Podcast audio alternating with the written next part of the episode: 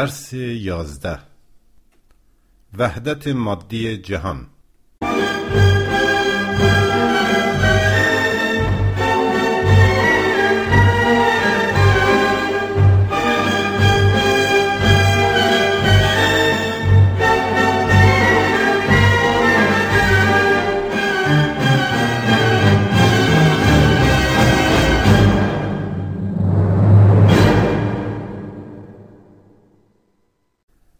مسئله وحدت جهان از نظر شناخت ماهیت پدیده هایی که پیرامون ما جریان دارد دارای اهمیت فلسفی بسیار است. ماتریالیست و ایدالیست در این مسئله نیز پاسخ متضاد می‌دهند. در بین سیستم های ایدالیستی مکاتب وحدت وجود پانتئیسم به نحو کم و بیش پیگیر به یگانگی جهان معتقدند. و به یک اصل واحد و جوهر یگانه باور دارند که آن را روحی، ذهنی، مافوق الطبیعه یا احساسی می‌دانند. فلسفه وحدت وجود نزد متفکرین قدیم ما بسی رایج بوده است. اینها معتقد بودند که گوهر و سرچشمه هستی یک بود ازلی و جاودانه و بیکران و بی آغاز و بی فرجام است. به قول حافظ همه جا خانه عشق است چه معبد چه کنشت. و به گفته سعدی عاشقم بر همه عالم که همه عالم از اوست. و یا به سخن مولوی منبسط بودیم و یک گوهر همه. و یا یک گوهر بودیم همچون آفتاب. و یا هم خاجه و هم بنده و هم قبل شمایید. منتها به شرطی که اول رخ آینه به سیغل بزدایید و یا به سروده عطار زهی فر حضور نور آن ذات که بر هر ذره میتابد ز ذرات. متفکرین ما در این زمینه چنان پیش رفتند که در این وحدت پدیده های مختلف وجود مادی را با روندهای معرفتی و ذهنی از یک سنخ و یک ذات شمردند مولوی با یک دید ژرف فلسفی خطاب به خود می‌گوید که طبیعت بوده ای و به روح بدل شدی جزء شمس و ابر و بارانها بودی نفس و فعل و قول و فکرتها شدی. در سیستم ایدالیستی و عینی اندیشی مطلق آن اصل اساسی و مبدع عام است که وحدت جهان از آن ناشی می شود هگل فیلسوف آلمانی اشیا و پدیده های جهان عینی را تجسم و تبلور ایده مطلق می‌دانست که در حرکت مداوم خود جهان پیرامون را خلق کرده است. به نظر او مقولات و اندیشه ها پیش از این جهان وجود داشتند. طبیعت و انسان و مناسبات اجتماعی نیز محصول خرد و اندیشند در مورد عقیده به ماهیت ایزدی جهان و اینکه یزدان در همه جا و همه چیز هست و همه چیز باستاب اوست ادامه منطقی پیگیر این نظریه آن است که انسان خود خداست و خدای خالق جز من متفکر کس دیگری نیست. به قول مولوی آنها که طلبکار خدایید خدایید بیرون ز شما نیست شمایید شمایید. این نظریه است که بیان آن در قرون وسطای ایران به علت نقش مثبت و انسانگرایانش در شرایط مشخص تاریخی از جانب دلاورانی آزاداندیش علیه قشریون تاریک فکس شهامت بسیار میطلبید. با این حال کسانی انالحق گویان اسرار هویدا کردند و به همین خاطر سر بر سر دار نمودند. اما در عصر ما ایدئالیسم عینی و انواع آن در نبرد با ماتریالیست به ویژه از تز وحدت جهان به علت منشه خدایی آن دفاع می کنند. ایدئالیسم ذهنی ماده و محسوسات را یکی می گیرد. روان و جس را مشابه و واحد فرض می کند و از اینجا به وحدت جهان می رسد. ولی در هر حال ایدالیست ها چه ذهنی و چه عینی وحدت جهان را بر شالودی یک اصل اندیشهی خرد و یا احساس قرار می‌دهند. از نظر این بحث فلسفی در تاریخ فلسفه جریانات مونیستی، دوالیستی، پلورالیستی وجود داشته است. برخی پژوهندگان خاطرنشان می‌سازند که عرفا عشق به همه زواهر عالم را تبلیغ می کردند و فلسفه وحدت وجودی آنها از اون جهت که متکی بر پانتئیسم پان یعنی همگانی سراسری و تو یعنی خدا همه چیز خدایگانی است. گامی است در آن شرایط به سوی ماتریالیسم زیرا خداوند را در ماوراء طبیعت نمی جوید و آن را در درون طبیعت و تمامی آن فرض می کند مونیست ها از واژه مونو به معنای یک واحد. جهان را بر پای یک اصل یک عنصری و از یک مبدع می دانند مونیسم می تواند ایدئالیستی یا ماتریالیستی باشد دوالیست ها از رقم دو به دو گرایی و سنویت معتقدند و دو اصل مساوی مادی و معنوی را اساس تشکیل جهان می دانند. پلورالیست ها از واژه پلورال به معنای چند یا چند گرایان برانند که اصول پرشمار و مجزا از هم و از نظر اهمیت مساوی هم سازنده جهانند. برخی از این مکاتب به این یا به اون شکل رابطه دیالکتیک بین وحدت و کسرت را درک کرده یا طرح کردند. نظیر آن که گفت قایت توحید انکار توحید است و یا آن دیگری که سرود شد وحدت از این کسرت پدیدار. یکی را چون شمردی گشت بسیار. در او گرچه یکی دارد بدایت ولی که نبودش هرگز نهایت. و یا در این غزل معروف خاجی شیراز که این همه عکس می و نقش مخالف که نمود یک فروغ رخ ساقی است که در جام افتاد. ملا صدرا مسئله وحدت و کسرت را از طریق اندیشه ویژه دیالکتیکی خود و با توسل به مقوله حرکت حل می کرد و می گفت جهان یک دستگاه به هم پیوسته و همگون است که تنوع امور و تکسر وجود در آن نتیجه حرکت جوهری و استکمال این حرکت است.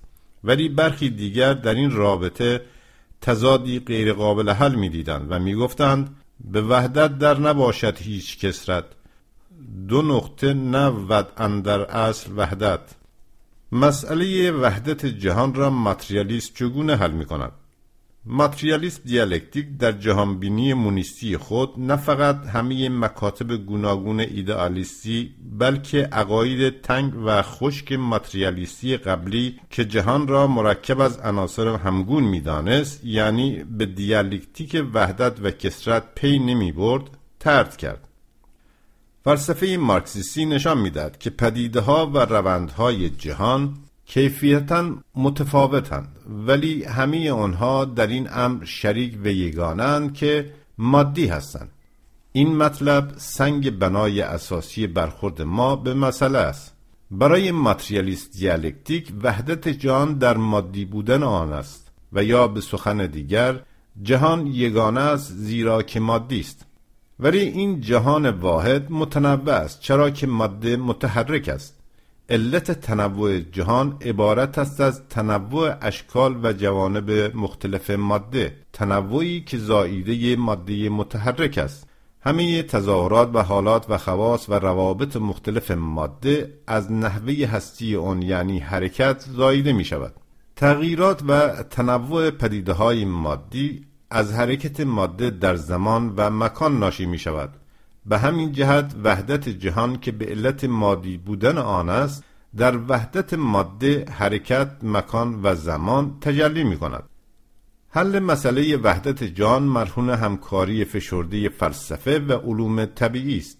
فلسفه ماتریالیستی و شکل عالی آن ماتریالیست دیالکتیک بر وحدت مادی جهان تأکید دارد و با آن از خلال خصلت اصلیش یعنی واقعیت عینی مستقل از ذهن و شعور ما می نگرد و اما کشف و توضیح ارتباطات مشخص و تبدلات و تغییرات متقابل و اشکال گوناگون حرکت وظیفه است بر عهده علوم طبیعی. بیهوده نیست که مراحل اساسی تکامل علوم طبیعی با مراحل مختلف اثبات وحدت مادی جهان تطبیق می کند اینک ببینیم علوم مختلف در مسئله وحدت مادی جهان چه می‌گویند یک کشف قوانین مکانیک و قانون جاذبه عمومی نشان داد که قوانین مشابهی در زمین و آسمان در مورد اجسام ارزی و سماوی عمل می کند. از جانب دیگر پس از تجزیه طیفی تمام اجرام کیهانی یعنی تعیین ترکیب شیمیایی اجسام گداخته و در حالت گازی از روی آن رنگ نوری که متساعد می کنند معلوم شد که در آنها همان عناصر شیمیایی وجود دارد که در زمین نیز هست. تجزیه شیمیای سنگهای آسمانی چه آنها که همچو شهاب ساقه بر زمین فرود می آمدند و چه آنها که توسط فضانوردان و یا مهنوردهای خودکار به زمین آورده شدند به همان نتیجه رسید.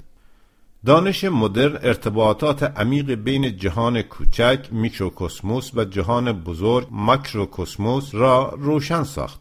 علم ستاره شناسی فیزیک ستارگان شیمی ستارگان و پژوهش روند انفجارهای هسته‌ای درونی آنها وحدت پدیده های بسیار ریز و پدیده های کیهانی عظیم را ثابت کرد.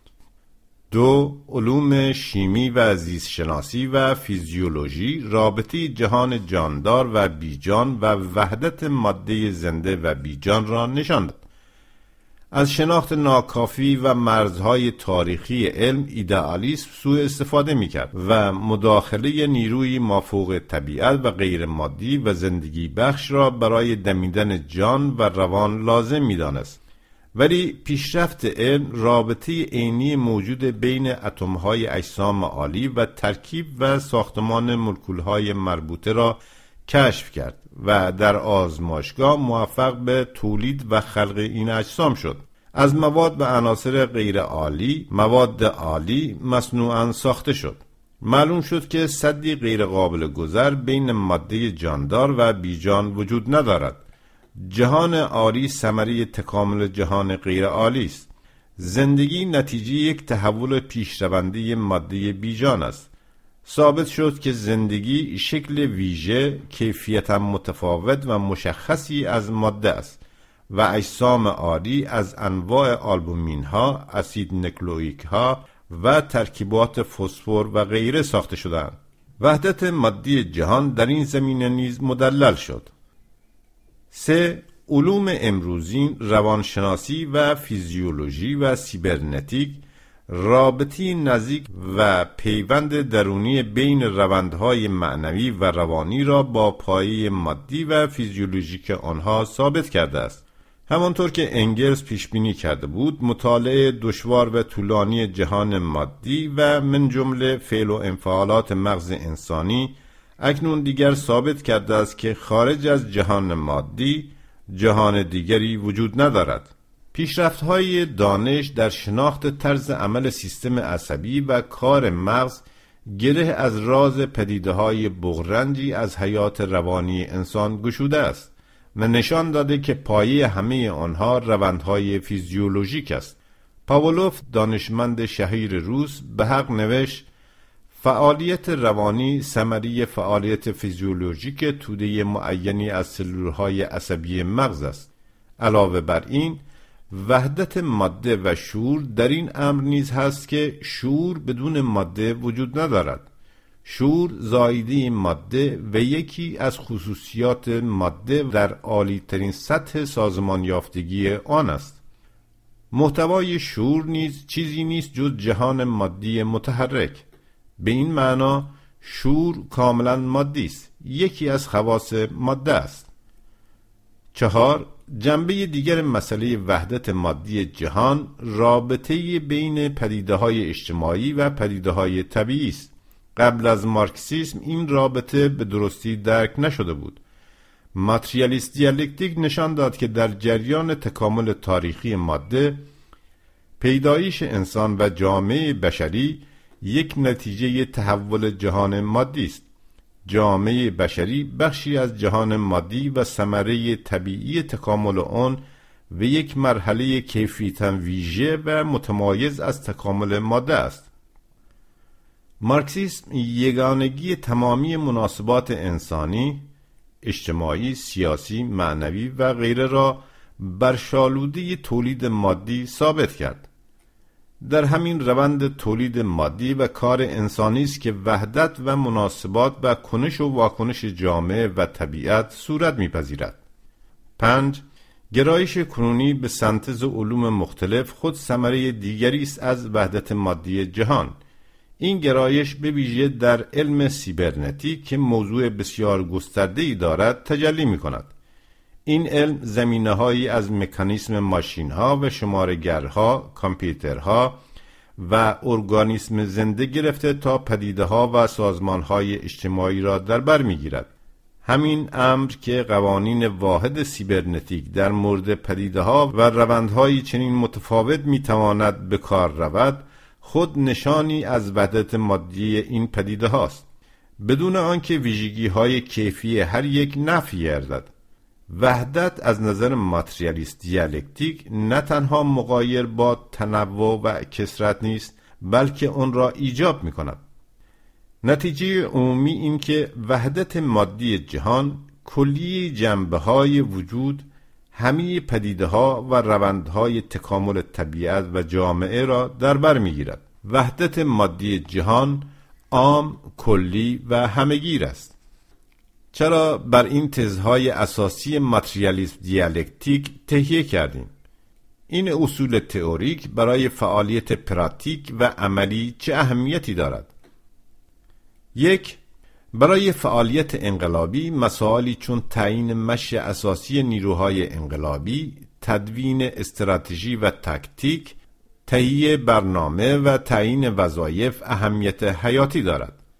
فلسفه مارکسیستی می آموزد که این وظایف باید بر شالودی مطالعه روندهای مادی و شناخت واقعیت عینی صورت گیرد.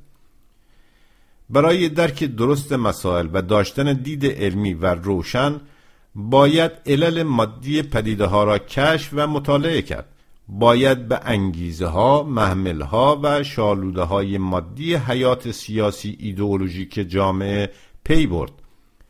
باید به تجزیه و تحلیل بغرنج و همه جانبی کلیه شرایط عینی مادی مبارزه طبقه کارگر پرداخت و شرایط مشخص تکامل اجتماعی را در هر مرحله در نظر گرفت.